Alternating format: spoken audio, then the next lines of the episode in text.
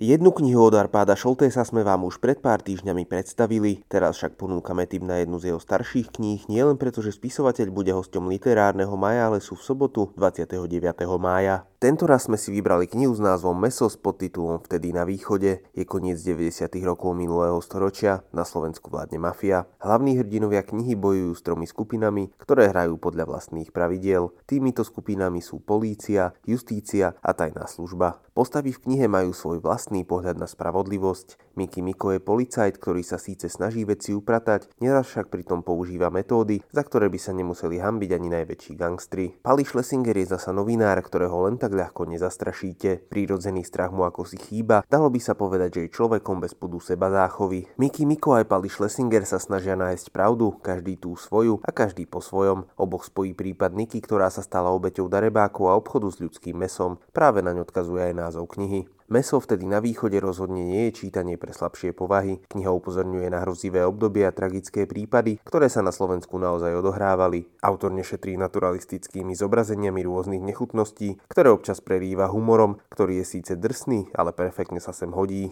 Inšpirácia skutočnosťou je znásobená aj tým, že práve Arpád Šoltés, ktorý knihu napísal, pôsobil ako novinár a aj takéto prípady osobne riešil. Kniha je zaujímavá aj lokalitou, pretože romány z 90. rokov minulého storočia, ktoré by sa odohrávali na východe Slovenska, na pultoch knihkupectiev inak nenájdete. Zaujímavá je aj obálka, ktorú je odkázaná aj na inšpiráciu od autora. Arpád Šoltés možno porozpráva aj o knihe Meso vtedy na východe, na literárnom Majálese. V Trnavskom rádiu ho budete počuť v sobotu 29. mája.